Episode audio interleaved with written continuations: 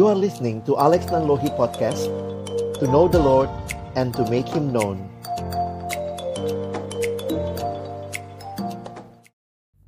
Hai teman-teman Hai. Jumpa lagi dengan kami berdua di Obrolan Obrolan Santai. Santai. Tapi kali ini agak beda deh Oh iya. Karena kita Karena ngobrolnya kalau cuma kita berdua mah kurang ya Oke. Nah aku juga udah publish dan teman-teman ada diajak. ngundang ya, Ngundang. beberapa orang untuk juga uh, uh, memberikan pendapat. Dan thank you banget nih sharing. Ternyata ada teman-teman yang udah masuk dan kita sama-sama mau uh, Nanti kita dengerin lah dengerin ya. pendapat mereka juga. Mm-mm. Jadi topiknya hari ini apa nih bang? kita kan bicara I am sorry I'm sorry goodbye enggak ya?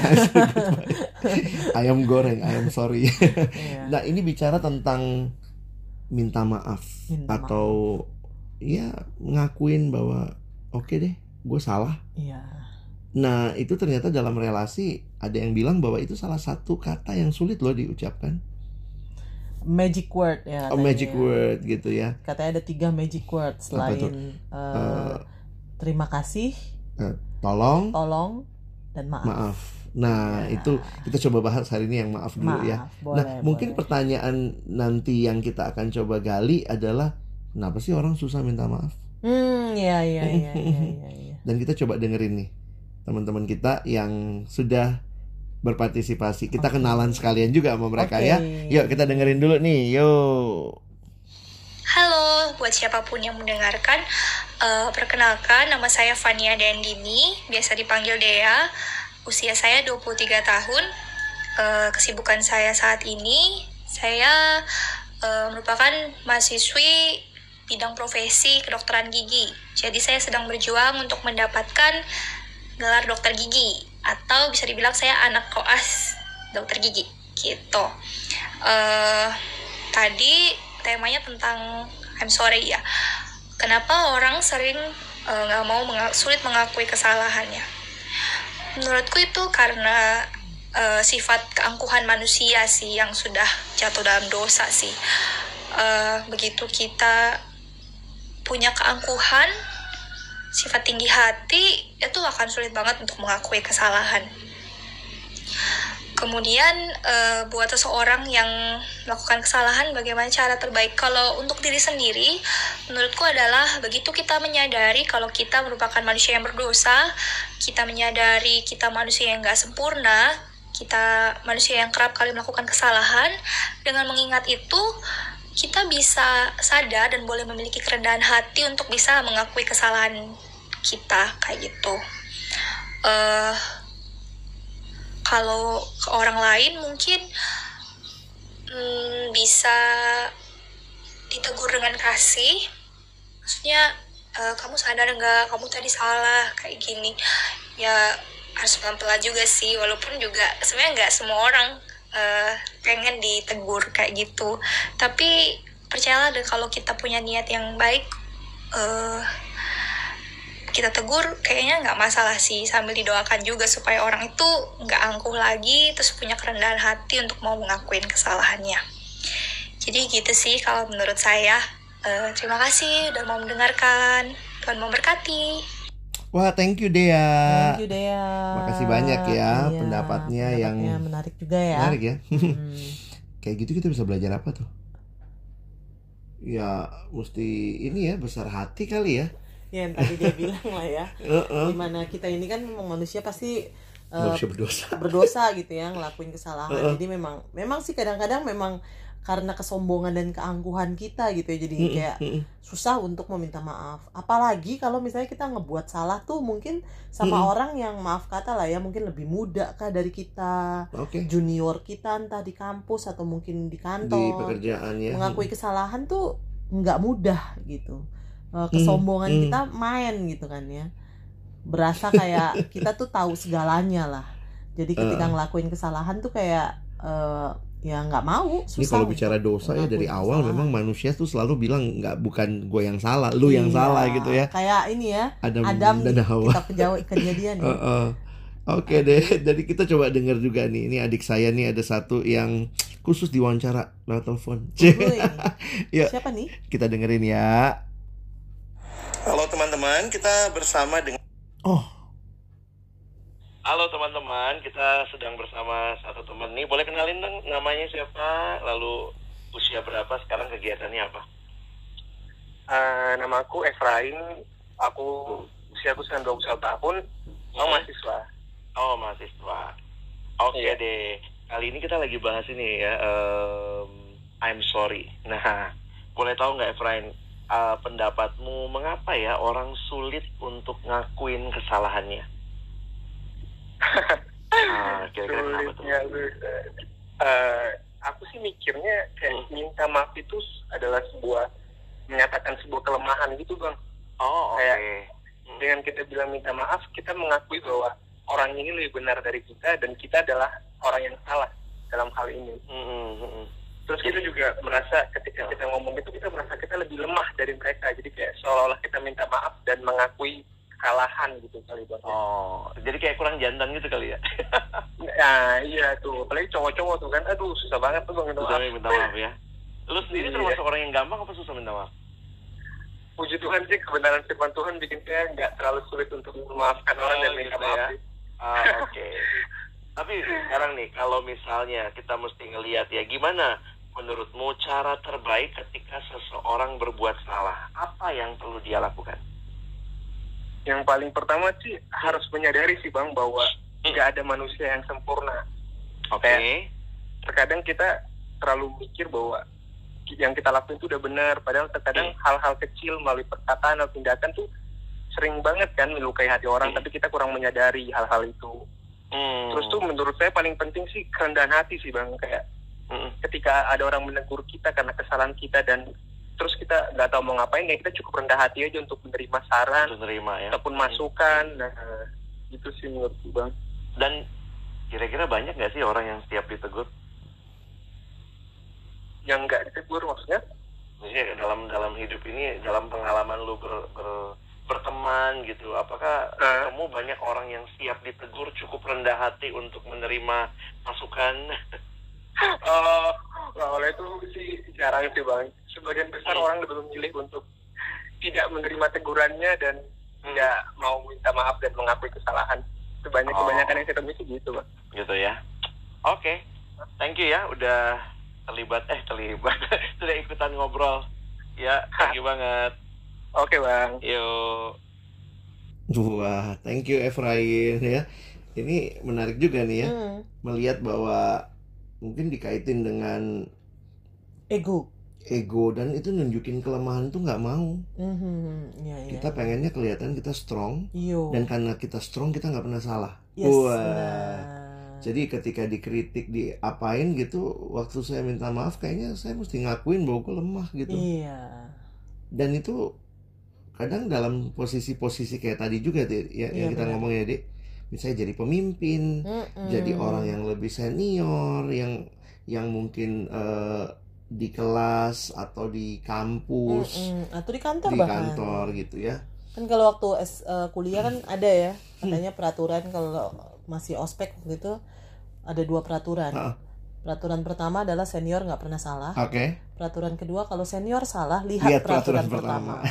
sama juga tuh di kantor bos nggak pernah salah. Iya. Apalagi kalau mesti negur bos gitu atau bos minta maaf tuh kayak gimana gitu ya? Iya butuh keberanian pasti. Iya keberanian kerendahan hati yang ada gitu. ujung-ujung nanti Mm. ngambing hitamkan orang gitu ya. Nah Sama itu yang biasa terjadi. Adam ya. Mm-mm.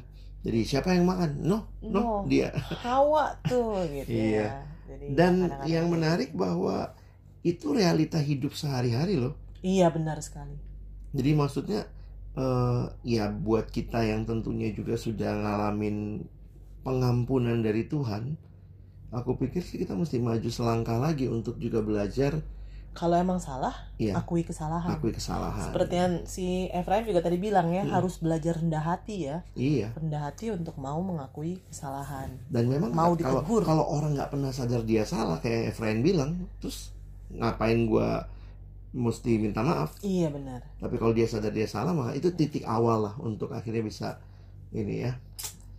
Kita dengar lagi nih. iya oke ada dari teman kita kita dengar ya dia kenalan sendiri nih silakan Halo, nama aku Salsa, usia aku 21 tahun, kegiatanku sekarang bekerja di NGO namanya Beneran Indonesia. Di follow ya Instagramnya at beneran.indonesia, yay!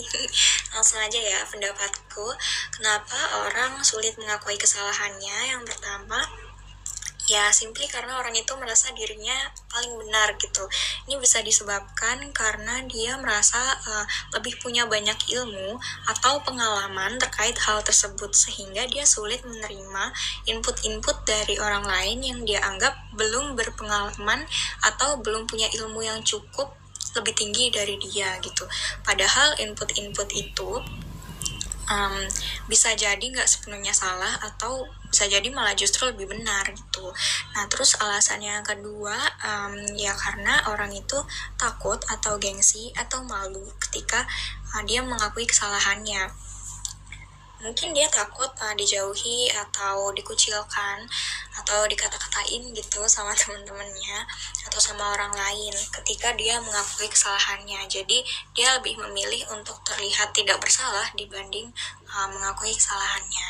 Nah terus uh, pertanyaan yang kedua apa yang harus dilakukan ketika orang melakukan kesalahan?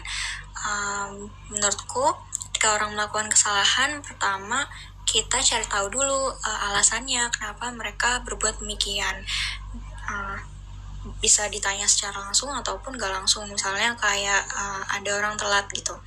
Nah kalau mau ditanya langsung ya udah tanya langsung aja kayak kenapa telat? gitu. Tapi kalau misalnya mau agak halus ya ditanya uh, habis dari mana? Misalnya rumah uh, tadi di rumah ngapain aja? Oh tadi di rumah bantuin ibu ini dulu masak ini misalnya setengah jam lalalala nah dari situ kita tahu kenapa dia telat sehingga kita bisa kayak lebih berempati gitu daripada langsung ngejudge kayak eh lo telat lalala gitu. Nah Terus uh, kalau misalnya dia mengakui kesalahannya ya puji Tuhan. Tapi kalau misalnya dia nggak sadar kalau dia salah ya kita sadarkan dengan uh, treatment-treatment yang sesuai dengan karakter dia. Mungkin ada orang yang um, bisa ditegur secara konfrontasi, mungkin juga uh, ada orang yang nggak bisa tuh kayak gitu, misalnya lewat lagu atau khotbah, tergantung karakternya. Jadi kita juga kayak sebenarnya harus kenal sama orang yang mau kita tegur ini. Sekian dari aku. Wow, thank you Salsa. Salsa. Menarik ya. Menarik ya. Ada dia bilang lagi nih. dia bilang katanya gara-gara takut takut Iya, iya. dibully kali ya. Dan memang itu ya sering kali begitu orang sekali minta maaf aja bisa dibully terus tuh. Mm-mm. Seolah-olah ah, emang atau mungkin yang diungkit-ungkit adalah kesalahan yang dia lakukan. Iya benar-benar. Dan, Dan itu yang ungkit yang dipakai untuk ngebully dia Ngebully. justru kesalahannya gitu ya. ya tapi itu real banget ya. Iya, kalau misalnya orang ngakuin salah, Mm-mm. itu kayak bisa jadi sebuah senjata yang ampuh untuk nyerang dia nanti suatu Iya, saat iya. nantinya. Padahal saya aku pikir yang perlu kita garis bawahi bahwa sebenarnya orang yang berani mengaku kesalahan itu adalah awal untuk dia berubah Iya benar benar. dan itu jadi satu kesempatan yang aku pikir komunitas harus siap ya nolong Iya. dan itu yang menarik juga yang Salsa bilang tadi aku senang tuh soal eh, kita mesti kenal Oh iya. orangnya kayak apa kalau kita menegur gitu ya jadi bukan cuma masalah menyampaikan kebenaran dan itu memang harus disampaikan tetapi juga dengan cara yang tepat Cara yang lah. tepat. Jadi tahu treatmentnya kayak gimana kalau katanya Mm-mm. salsa tadi gitu ya. Dan cari tahu juga kenapa dia ngelakuin kesalahan itu Iya. gitu. Seperti itu. Ada yang mungkin ya semua orang punya bad day gitu kali ya dia Yes. ngelakuin kesalahan karena hal itu. Jadi ya belajar untuk eh, ngertiin gitu ya. Meskipun tetap Iya, lah betul harus tetap menga- eh, menegur kalau emang dia salah Hmm, hmm, hmm. gitu.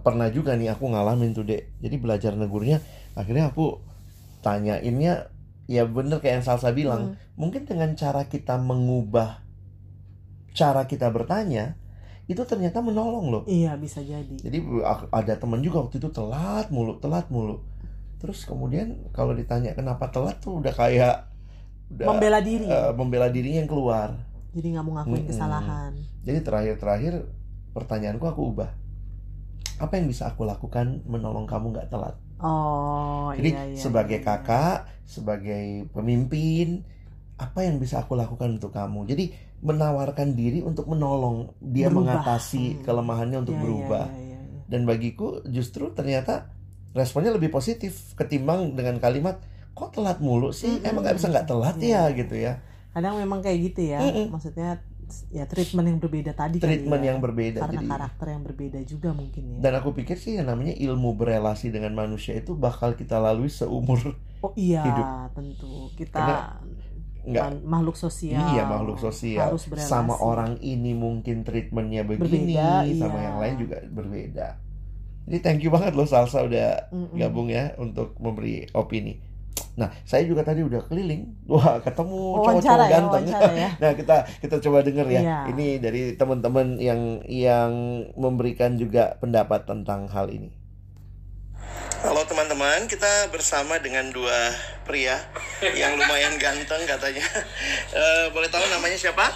Eh, namaku David, Umur berapa Fit? umur 26, Oke, sekarang aktivitasnya se- bekerja. bekerja. Oke, satu lagi.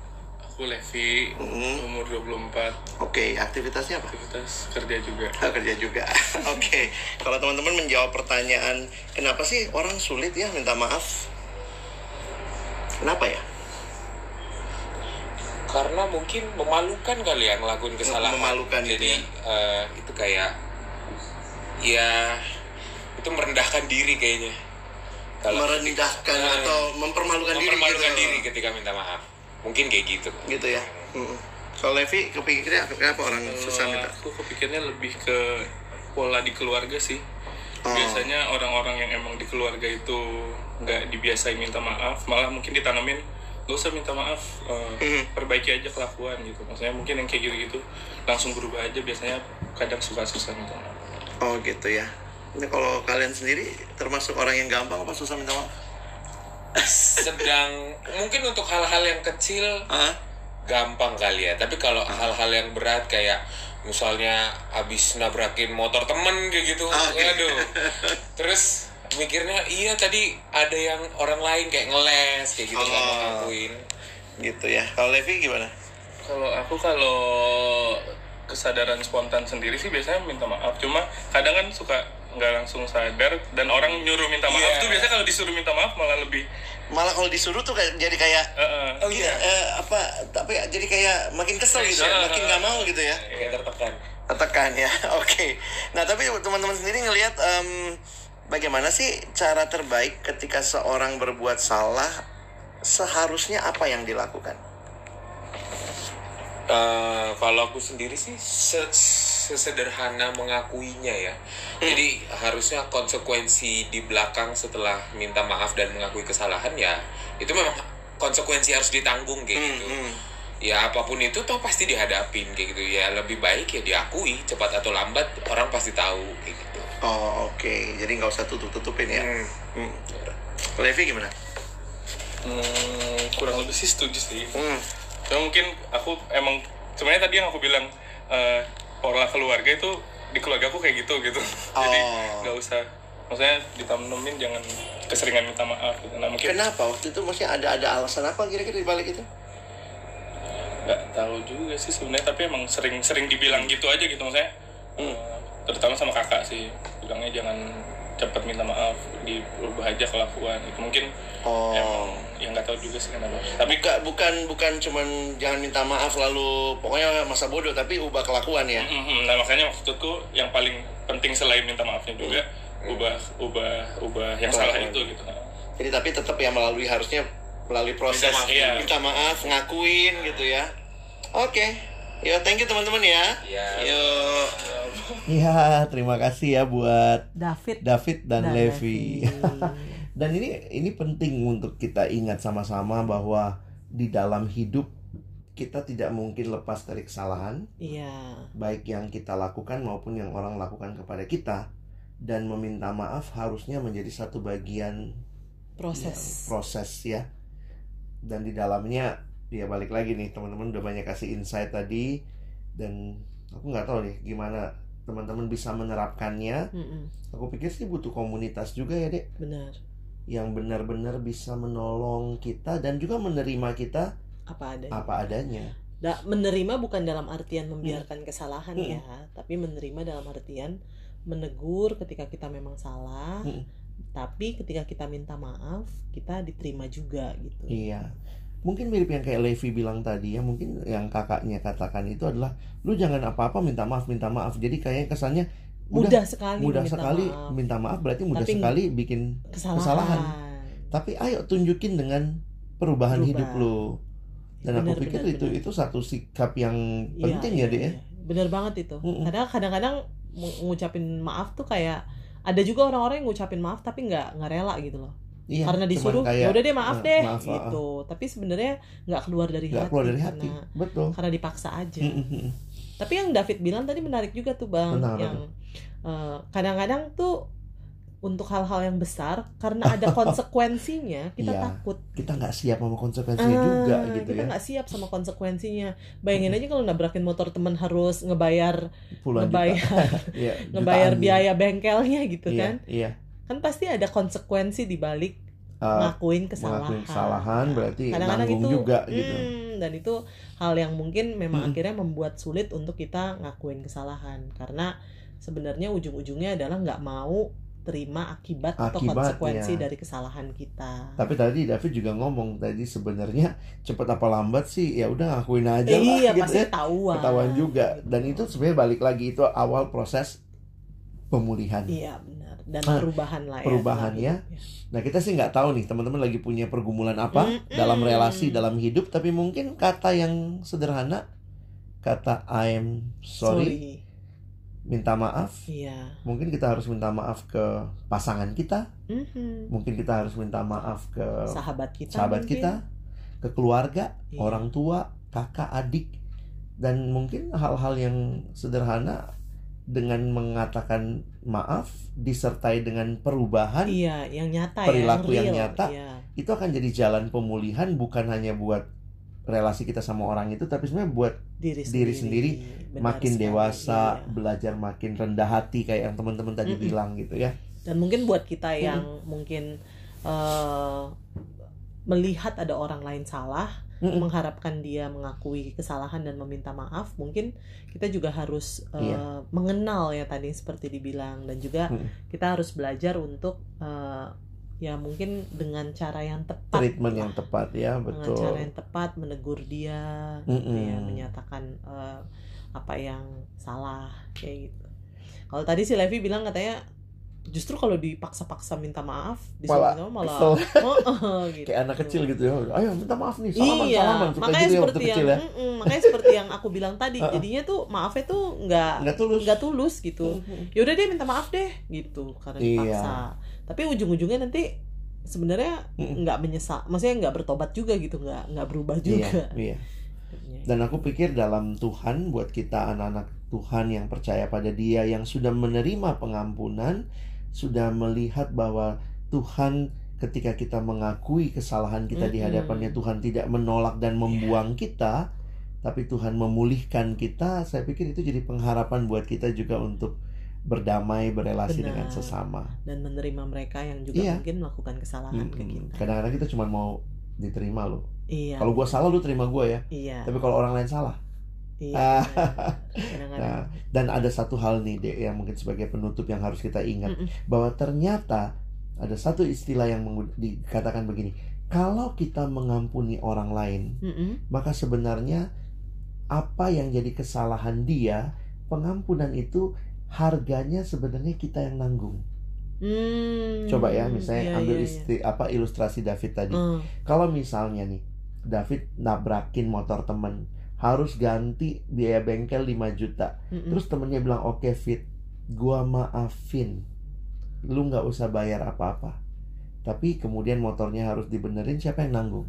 ya si pemilik mo- motor Jadi sebenarnya orang yang memberikan pengampunan, orang itulah yang membayar harga dari kesalahan itu. iya benar benar benar benar benar Mm-mm.